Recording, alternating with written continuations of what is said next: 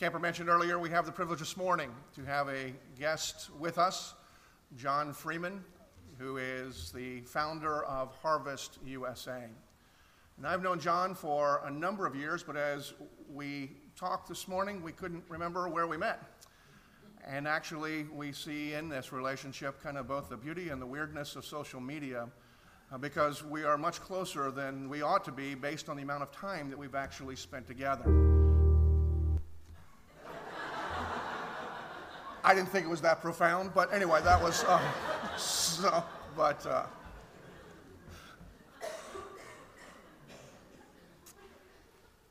but John emailed me a few weeks ago and said that he'd be in Williamsburg. John's a longtime friend of Grace Covenant Presbyterian Church as well, and I wasn't going to let the opportunity go by to let him sit there with you when we could get him to get up here and to share the message that he has for us, which is a message that is important for the body of Christ to hear. So, John, if you'll come, share with us about your ministry and then the Word of God with us. Thank you. Actually, Dennis and, I, Dennis and I have a couple things in common.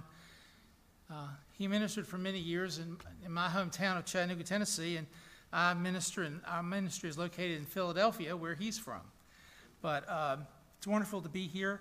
Uh, uh, I've been here several times. It's great to be here again. I was preaching at an Afro American church on Friday night which is wonderful in uh, Norfolk. Um, actually, my wife and I honeymooned here 40 years ago, so it holds a, a, special spot in our life. We brought our kids here on and off. I actually, during one of my downtimes at seminary 30 years ago, and seminary students do have a lot of downtimes, uh, I wondered what, what God was doing in my life, so I saw a vacancy for a cabinet maker in the Colonial Williamsburg, and I applied to that. I'm so glad I didn't get that job because I wouldn't be talking to you today if I had. But uh, uh, I uh, went to seminary hoping I was going to go for three years and get back to the South as quick as I could. But the Lord had other intentions and steered me into a ministry in cooperation with a church there years ago called 10th Presbyterian Church. Um, and, and, I'm not going to go a lot into that during the sermon because I want to preach the text, but I just brought a short DVD to explain to you what Harvest USA is all about. So, can we see that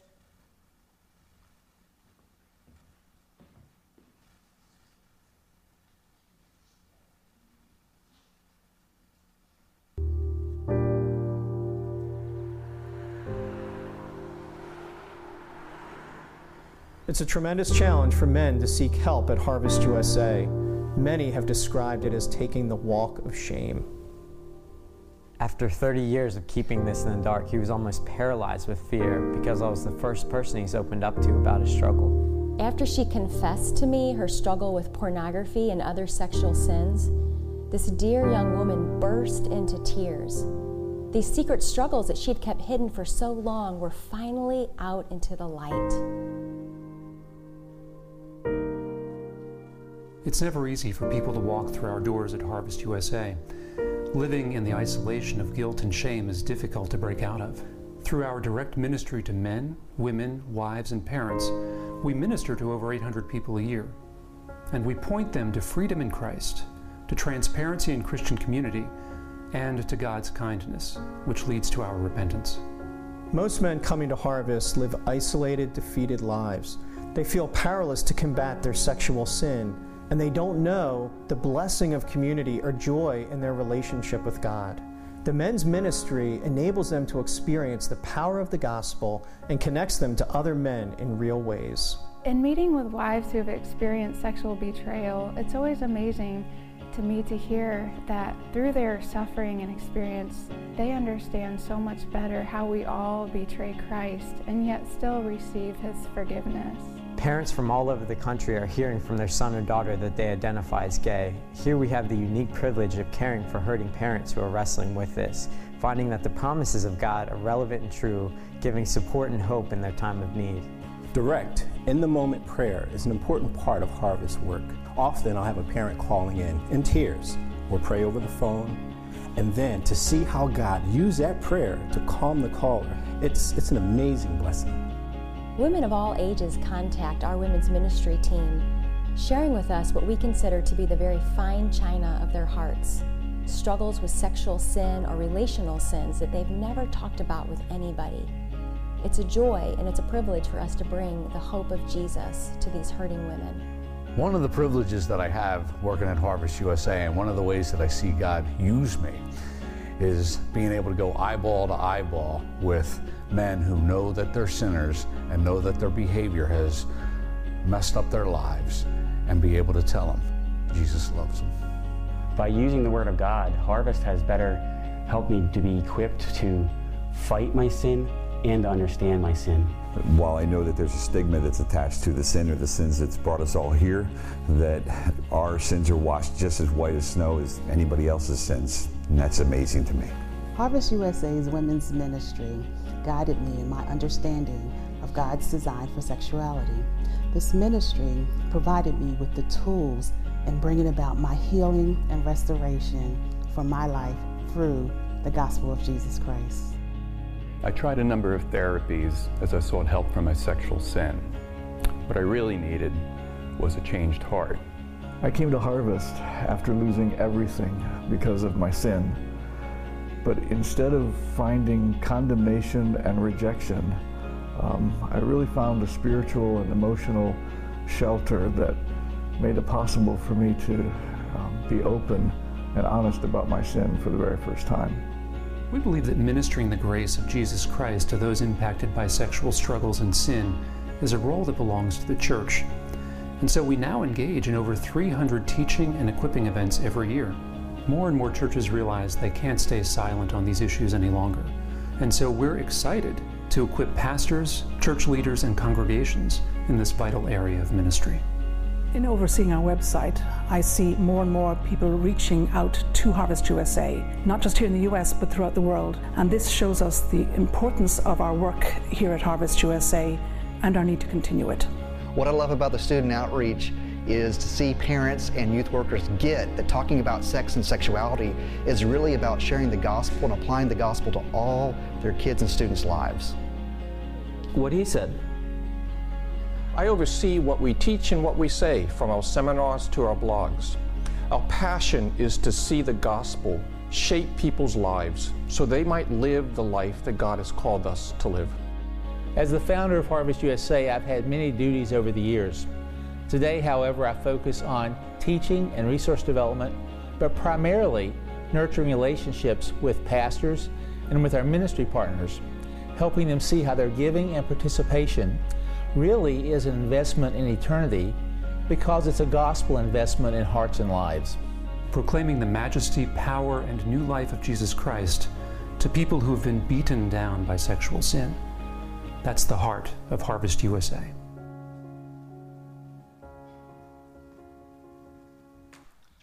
So that says more in five minutes than I could say in an hour, right?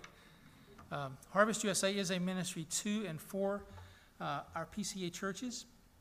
Well, just like any missions organization, uh, we don't charge for anything we do. It's uh, uh, the generosity of God's people that help us be there. It started with me in a room and a telephone 33 years ago, and now we have 23 staff that are out and about uh, on any given weekend, educating and equipping churches.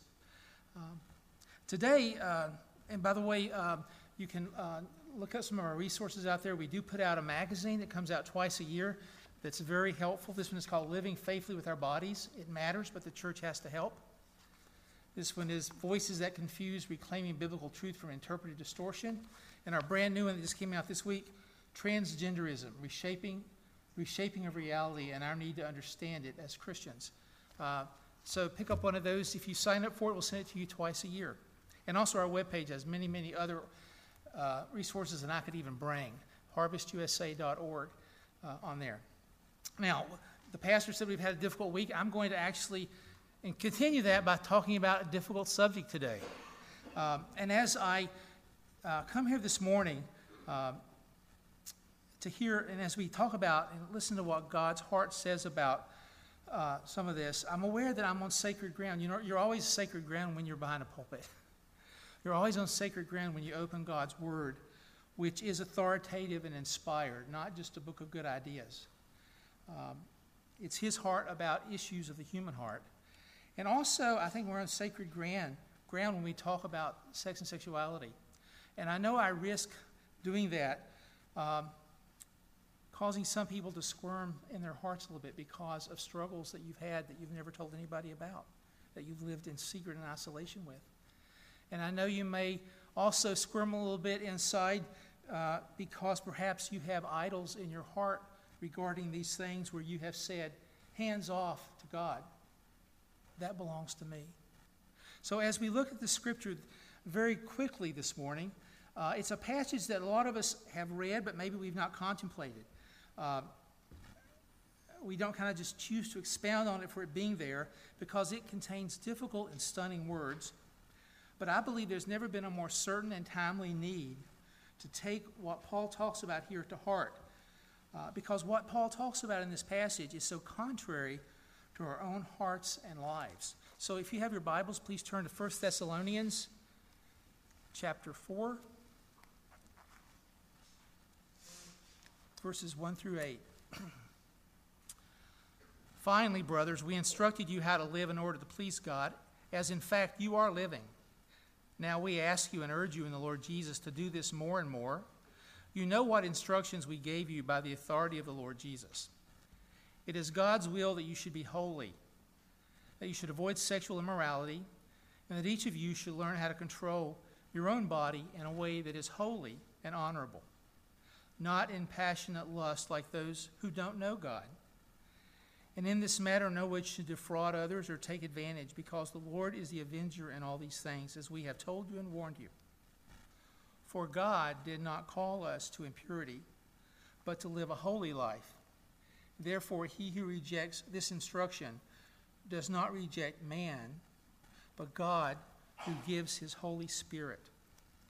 Now, very briefly, we're going to look at the content and the reality of what Paul's talking about here in three ways. Number one, we're going to look at it as what he's saying here really is crazy to the culture we live in. Right? It's crazy to the culture. The way it impacts our own people is often concealed in the church. And thirdly, we're going to look at how God gives clean clothes for corrupt people. So, crazy to the culture, it's concealed often in the body, but God gives clean clothes for corrupt people. Now, if you know anything about 1 Thessalonians, you'll know that it is thought to be Paul's first written letter. It's the letter of an exile, exiled missionary about 20 years after Christ died to a church he planted on his second missionary journey.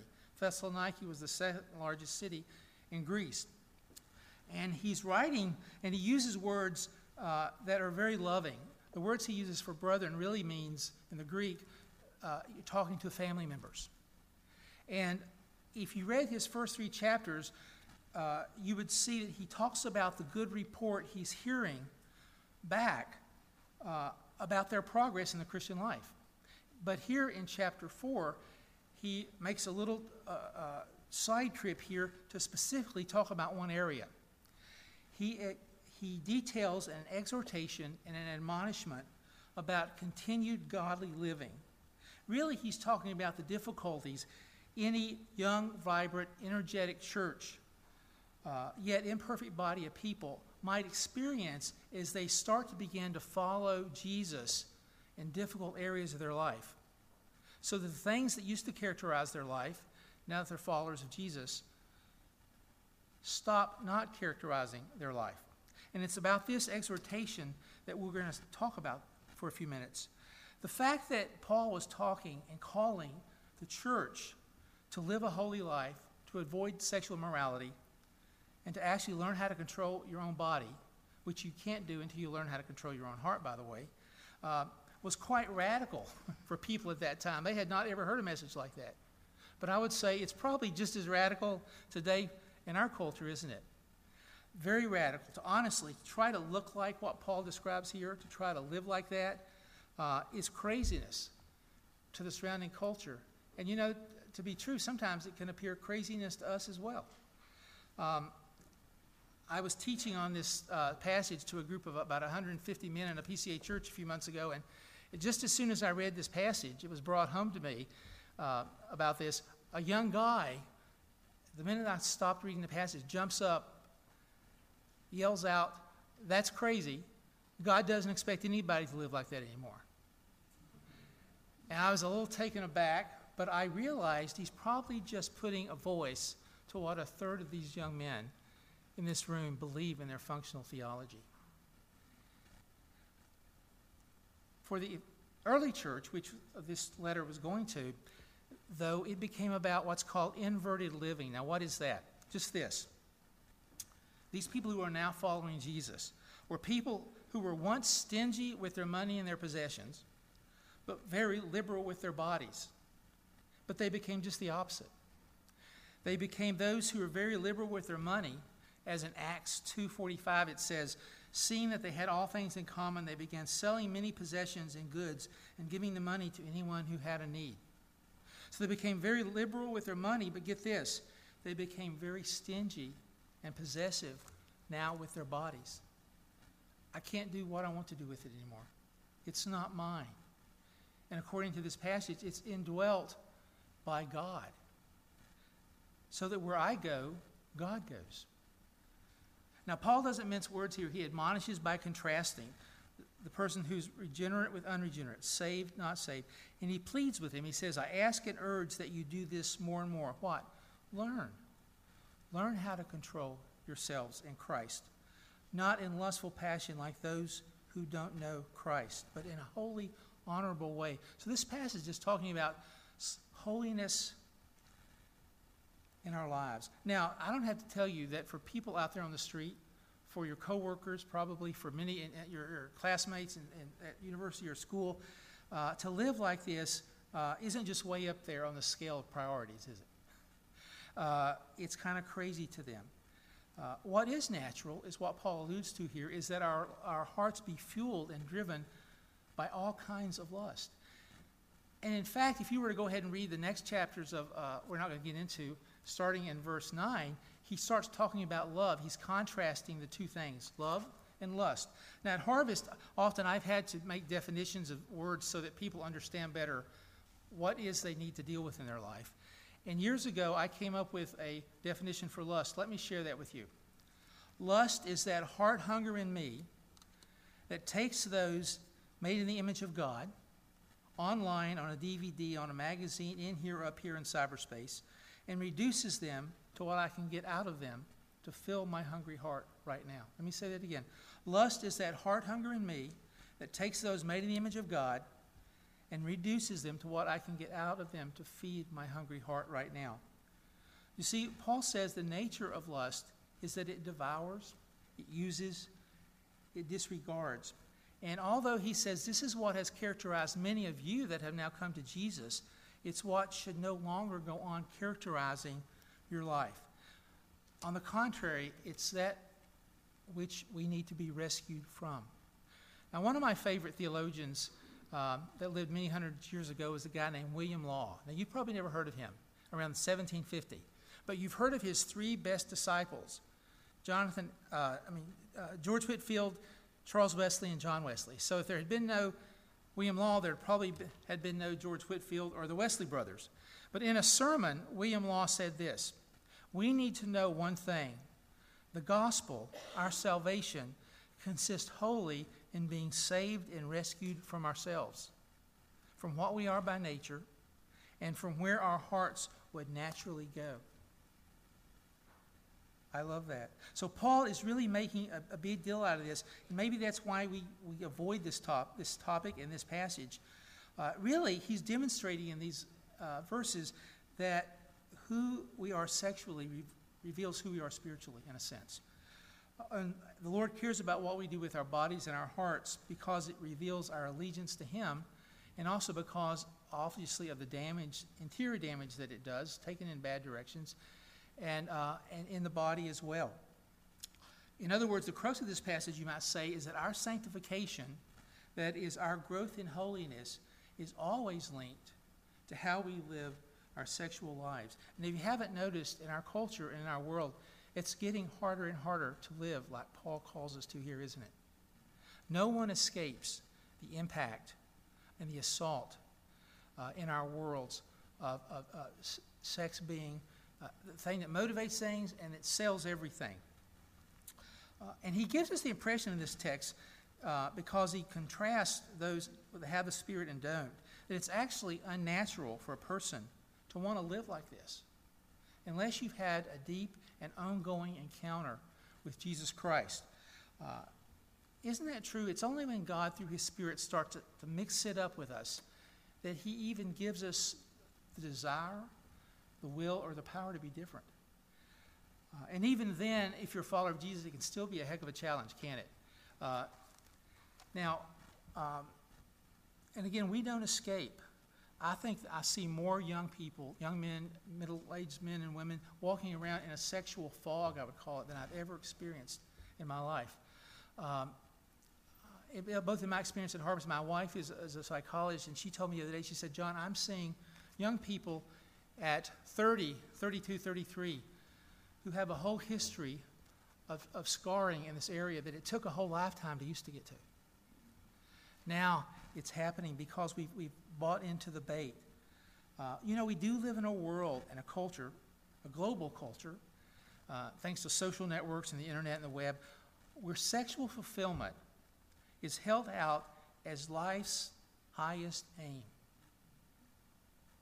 And the idea of denying sexual satisfaction is tantamount to adopting to live a life of misery and emptiness. I mean, isn't that the messages that we get? Don't believe that. Don't buy into that. We live in a world, in a sense, where sexual desire, sexual identity, and sexuality has almost become the be all and end all of everything, including our identity. For followers of Jesus, that is a misplaced identity. Our identity is always in Him, even though we may struggle very deeply with things that we'd rather not struggle with, even though we have desires, uh, disordered desires and disordered hearts. That is never to be our identity. We've elevated this to a place in a sense it was never meant to be. Uh, some of you may have heard of an author named Paul Tripp. He's written several good books. He wrote a book a few years ago called Sex and Money. Here's what he said He said, Sex and sexuality is a list of a whole catalog of created things that are good things, but can become bad things when they become ruling things. If you allow your heart to be ruled by sex or sexual pleasure or power or whatever it gets you, not only will you misuse the good gift of God, but you will end up being controlled by it. Sexual distortion and compulsions don't exist because sex is bad, but because we put it in a place we were never meant to put it and place it. And you know, this is one of those gifts God gave that is one of the greatest gifts of all times. I remember I was speaking to a group of students at the University of Pennsylvania about a year ago, and uh, right after doing the Q&A, I remember this uh, young Asian student stood up and said, I just think God is the ultimate killjoy when it comes to sex. And I said, Oh, really? And I said, Oh, no, quite the opposite. Can you think of any other uh, scripture, any other religion, where the first words that God ever said to people was said, He said, have sex and have lots of it, in the right context. And that's my paraphrase of, Genesis 1.24. It says, be fruitful and of all the things he could have said, that's what he said. So in his eyes, it's something good. But in our hearts and our pain, and our disordered desires, it can be something controlling and ugly. But we live in this kind of world. Now, we also know, uh, Paul says here that, that God's given us a different kind of calling. Uh, but the working out of that calling can be very hard in our lives. It cause, causes us to, to um, bring death to our hearts and desires in ways that we might have cultivated things. You know, uh, I love what Tim Keller says when he defines John Owen's definition of repentance. He says, Repentance is killing that which is killing me without killing myself. Killing that which is killing me without. And you know, we don't know how to do that on our own. We need each other to know how to do that. We need each other to, to, to live the kind of life that Paul is talking about here. But even then, uh, trying to do that, uh, work out that calling among the household believers is often that which is attempted in silence and secrecy, with ups and downs, full of shame. Uh, and yet it always impacts us in the body, but it's also, and this is my second point, it's concealed in the church. You know, when I first got interested in uh, uh, this ministry of Harvest USA through a missions professor, it was a class where you talk about the philosophy of mission work. I remember we talked about philosophy mission work in Asia and Africa and South America. And one day he came in and said, We're going to talk about a different mission field today. We're going to talk about an unreached people and a hidden people. Now, those are missionary terms. And he went on, this was 35 years ago actually, and he said the biggest unreached people group in our culture today is the gay and lesbian community. And because the church says hands off, we don't want to have anything to do with them, he says it's the fastest growing people group in America. But it's a people group that needs Christians to get in there and engage and mix up and love. But then he said there's even a bigger group than that, though. There's the unreached people. And that's the folks in our churches who come, come to Jesus, but they bring all the baggage and scars of their sexual struggles in, into their life and into their work life with Christ, but they sit in the, in the chairs and pews and don't talk about it much and don't know how the gospel applies because we don't talk about it much. And that intrigued me. Here was a guy that um, uh, I respected, that himself, he and his wife had been missionaries to prostitutes in Korea for 20 years, saying the church needs to be about this. Uh, but what keeps us from, from addressing these things in our lives? Well, it can be fear and shame. That's a big motivator. Um, what will people think they know? And I talk about things going on in my heart with this. But another thing that might keep us from doing that is that we're just disillusioned and seek to be- cease to believe the gospel in these areas of our life. We've made hundreds of vows to, to be different, but we can't be. To, to, to deal with sin in our life, but we fail. Uh, that's the reason I actually wrote a book about a year ago called Hide or Seek When Men Get Real with God About Sex. It was because I wanted to write something so that men, especially, but women as well, would begin to see the hope of the gospel for them right where they're at and re believe that Jesus wants to do something personal and powerful in your life. Uh, the other thing that can keep us from, from uh, addressing these things in our life is we, we minimize the impact and effect that it has on us. And we don't realize the devastation to our soul and the devastation to future relationships uh, that it's going to have. I grew up in the uh, 50s and 60s, and I had a lot of scarring in my life in this area. Uh, by the time I was 17 or 18 years old, and it took God's grace and some people to come around me and disciple me to put me on a new track. But these are struggles that we need to expect among the body of Christ. Tim Keller wrote an article a few years ago, and I'd like to read you a, a few paragraphs in that article. He said this, and I quote him a lot. He actually was a mentor of mine years ago. Um, he says, Any effective and growing church will have lots of sexual strugglers in it. To go further, they will also have many others with life standing patterns of dominating sin and struggle. When people sit in our pews, they're all in various stages of dealing with their problems. Some are in denial there's a problem. That's one stage.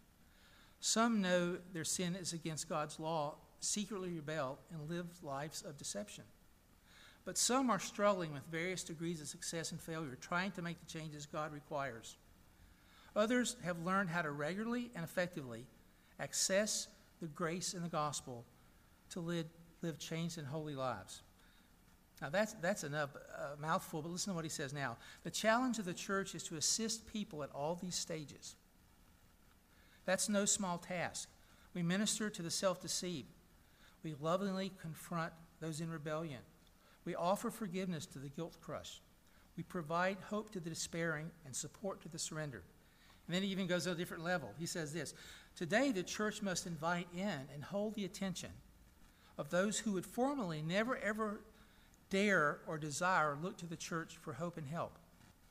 Imagine that telling people that the gospel has something to say about your struggle in this area. That's a novel idea. But we need to do that more and more today uh, because we're starting more and more uh, to look like uh, this young guy I'm going to uh, describe now. Whenever I share something, by the way, it's always by permission. But here's an email I got from a guy a few months ago. He says, I'm 24, finishing up at these Blank University with my master's. I became a Christian several years ago, but I struggle heavily with pornography. I've grown to want Christ in my life more and more. However, by flirtation with sexual sin and the deceitful lies they promised, it's all gone downhill. My desires have drawn me away, and I compromise. It's become an addiction. Each year now, crossing more barriers and boundaries than I ever thought I would. I don't think he thought that would happen when he first started toying with it. I live in depression and avoid people. I feel sorrow for my straying, and I still can't believe God. I've given up God for what I've known now. I isolate myself against my own desire. I rage against sound wisdom, even though I still feel God convicting my heart from time to time, but now sinking, sinking into pornography, chat rooms, and cyber sex. I've, I'm no longer a credible witness. I've become narcissistic, proud, and self righteous. He had a real glimmer of uh, clear thinking here. But here's the point I want to know freedom from all this. I want to know Him again and regain the essence of who I once was. But I see no way out. Help. Now, can you hear the desperation in that young guy's voice? And I share that to say that nobody sets out to get hooked on, on things, do they? They just take, you just take the next step because it seems to promise life. It seems to meet some need. But pretty soon, it's in charge, you're not. And I also uh, share that because it perfectly shows that we do become oriented to whatever it is that we give our hearts to.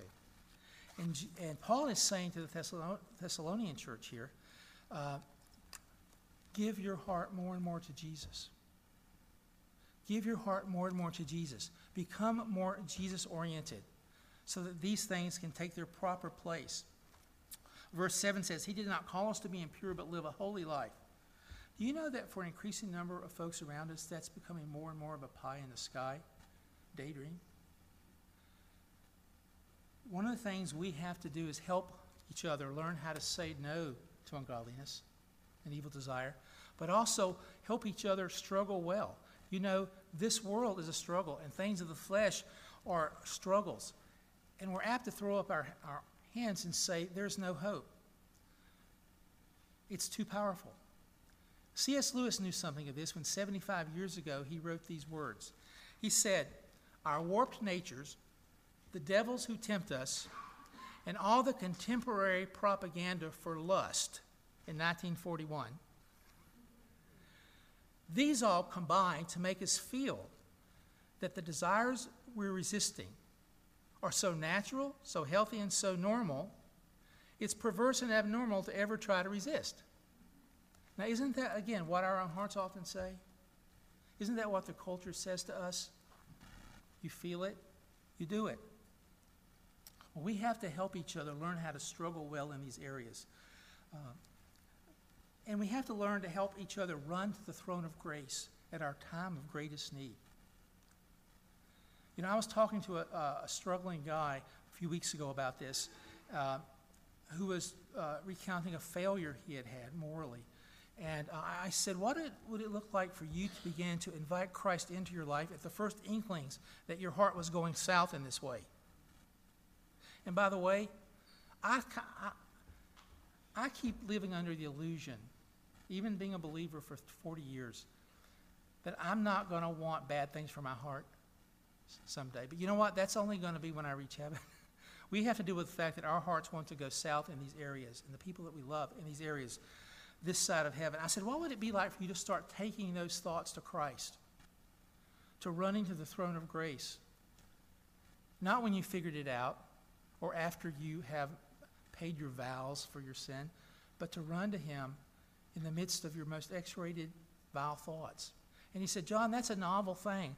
Run to the cross, run to the uh, throne. I don't know anything but know how to slink back. That said a lot. I just know how to slink back to the cross. You know, the Lord frees us up to experience joy as believers, even in our fallen sexuality. Now, I don't know many people that those two words go together sexual struggles and joy. But that's what God calls us to as we begin to learn to love and obey Him, again, through the help of others. Now, why do we have such a hard time with these things anyway? Uh, I think it's because, again, what Paul Tripp says. He says this He says, the way we handle sex really reveals who's at the center of our life.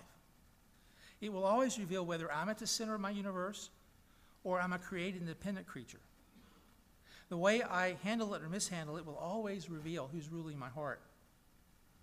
It will tell whether I'm living in submission or rebellion. in an idolatrous relationship or a co- a covenantal one. Now get this. He says, it always demands my acute awareness. Therefore, sex and my proneness to misuse it reveals my ongoing need for mercy and grace. And then he says this He says, God's call to holiness, much like Paul's saying here, we have to realize it's as impossible for me to achieve in and of myself as it would have been to save myself. We need all the help of God's people. And then again, it's not just about stopping some things, doing other things, although we may need to stop some things and do other things, but it's really about Jesus entering those places. I love the book, The Valley of Vision. Does anybody know that book, Puritan Prayers? There's a, a prayer in there that says this it says, Teach me to believe that if I would ever have any sin subdued, I must not only labor to overcome it, but I must invite Jesus to dwell in its place. He must become more dear to me than my vile lusts have been. His sweetness, power, and life must dwell there. And we have to help each other do that more today than ever before, I think. Now, so it's hidden in the church, but we need to bring it to light in each other's lives. And if you're here today struggling with something uh, that you know you need to talk to somebody about, think about somebody you trust this week. Ask God to give you the power to open your heart to go and talk about the secret in your life that's keeping you from being the man or woman of Jesus that you know He wants you to be. You know, He does give us clean clothes as His people, fallen, broken, corrupt people. And the gospel really is for sinners. We have to realize that.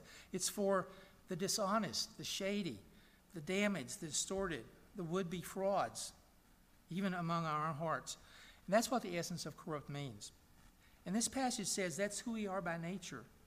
But you know, it would be a shame if, if we were just left there. You know, I was a, a classics major at the University of Tennessee many years ago. And uh, one of the things I learned about Aristotle was that he believed there was this force behind all things. It was very impersonal, far away, and uninvolved. In fact, he labeled that force the unmoved mover. Folks, you know, that is not our God. Sometimes that's what we think He is. But we could say He is the moved mover.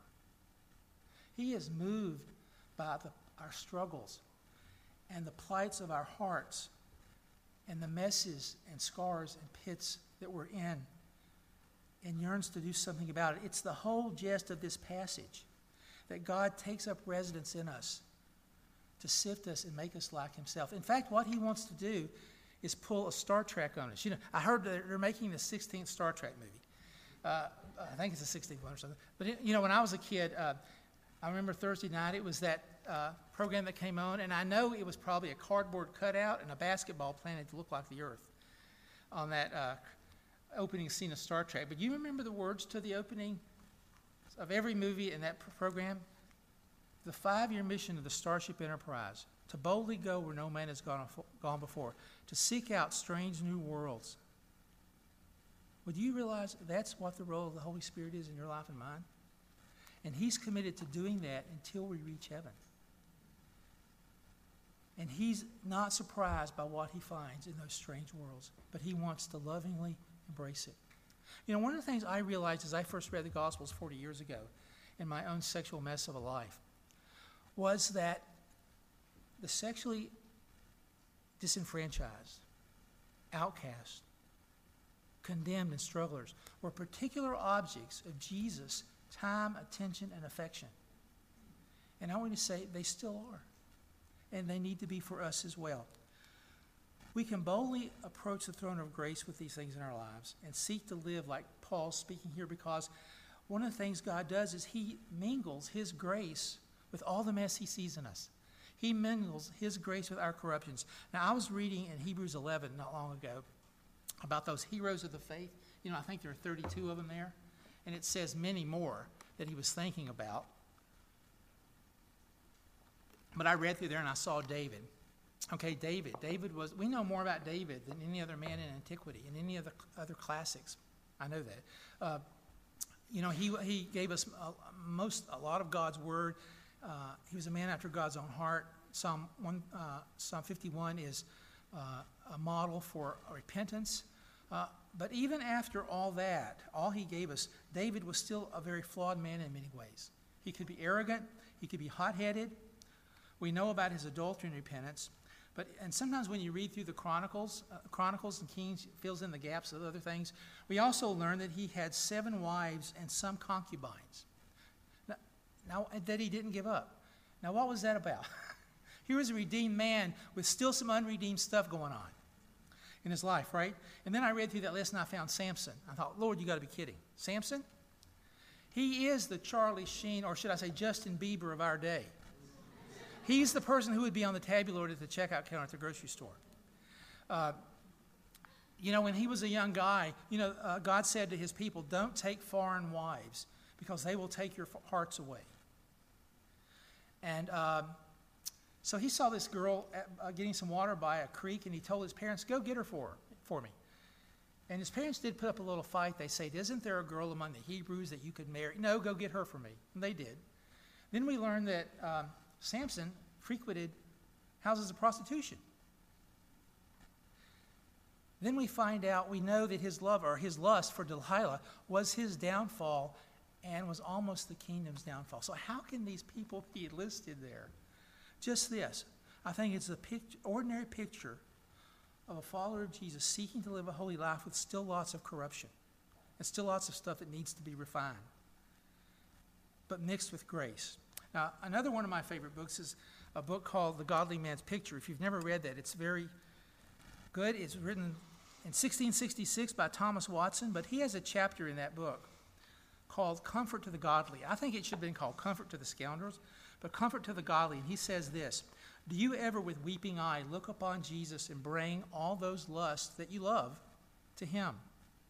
There are in the best of believers interweavings of sin and grace a dark side with a light side, pride mixed with humility, much earthliness mixed with heavenliness. Even in the hearts of followers of Christ, there's often more corruption than grace. So much smoke that you can barely discern the fire of grace. So much bad passions at times that you can hardly see any good passions. A Christian in this life is more like a glass of beer that has more foam in it than beer. Yet, when God puts His tenderness into your heart, He will always cherish the work of the Spirit there, no matter what. Christ will never quench remnants of grace because, in His sight, a little grace is as precious as a lot of grace. As a fire may be hidden in the embers, so grace may be hidden in many disorders of the soul. Folks, that should give us hope about the areas of our life that we know that need to be refined that we need to, we know Jesus needs to do some powerful work in. It should also give us compassion and love for people who are struggling in different ways, who may not have seen God's way yet, who may take three steps forward, one step back. He gives us His Holy Spirit. That's the gist of the whole passage. And He's there as a deposit for eternity. That passage says something about being holy four times. That's what combats and can combat our disordered loves and desires. Because you see, it's in the broken and the desperate that God most yearns to work. You believe that, don't you? No, you don't. I don't believe it most of the time. But it is, it's God's way. Um, and I'll end with this uh, example. There's a statue that was sculpted by Michelangelo in the city of Florence. I've actually seen that statue, but uh, if you were a craftsman like Michelangelo or an artist, uh, how would you go about performing this uh, uh, commission? Well, number one, you would find the best tools, right, as a sculptor. I have three adult children who are all artists of one type or another, and actually, the premier art school in Philadelphia was called Utrix, and I kept telling my wife, why does every tool in that place cost at least $200? But, uh, but we would go after their tools they needed to do what they were going to do with their artwork. Uh, but Michelangelo would have done the same thing. He would have got his hammers, his chisels, and once he had those, then he would look for the perfect piece of rock. He would look for a piece of granite or marble. Because remember, uh, uh, and for, for, those of you in construction or something, you, you know that your next job is only going to be there based on how good your last job was, right? So that was true of artists as well. So Michelangelo would, would go look for his piece of rock uh, to commission this, this work. Because uh, you would want only the best piece you could find, right? not with Michelangelo. In fact, one day he was walking down an alleyway and he passed a trash bin, a, a trash heap, and he saw another piece of rock that another artist had started to work on, but had discarded, and it had sat there for 32 years in the trash pile. Too, too flawed, too cracked, can't do anything with that. But as he stood there and envisioned through his master craftsman eyes and hands what that thing could be, well, you know the rest of the story. He took that piece of rock home and it became the statue of David. Now, isn't it like that in your life and mine? God wants to take the most shameful, the hardest parts of our heart, our past records, our present struggles, the things that would shame us the most, the things that would make us run for cover if we thought anybody knew it. And He wants to turn them and He wants to turn us into works of beauty. It's all in Him, it's all of grace, it's through His Holy Spirit, and it's primarily worked out in His laboratory, the Church of Jesus Christ. Amen?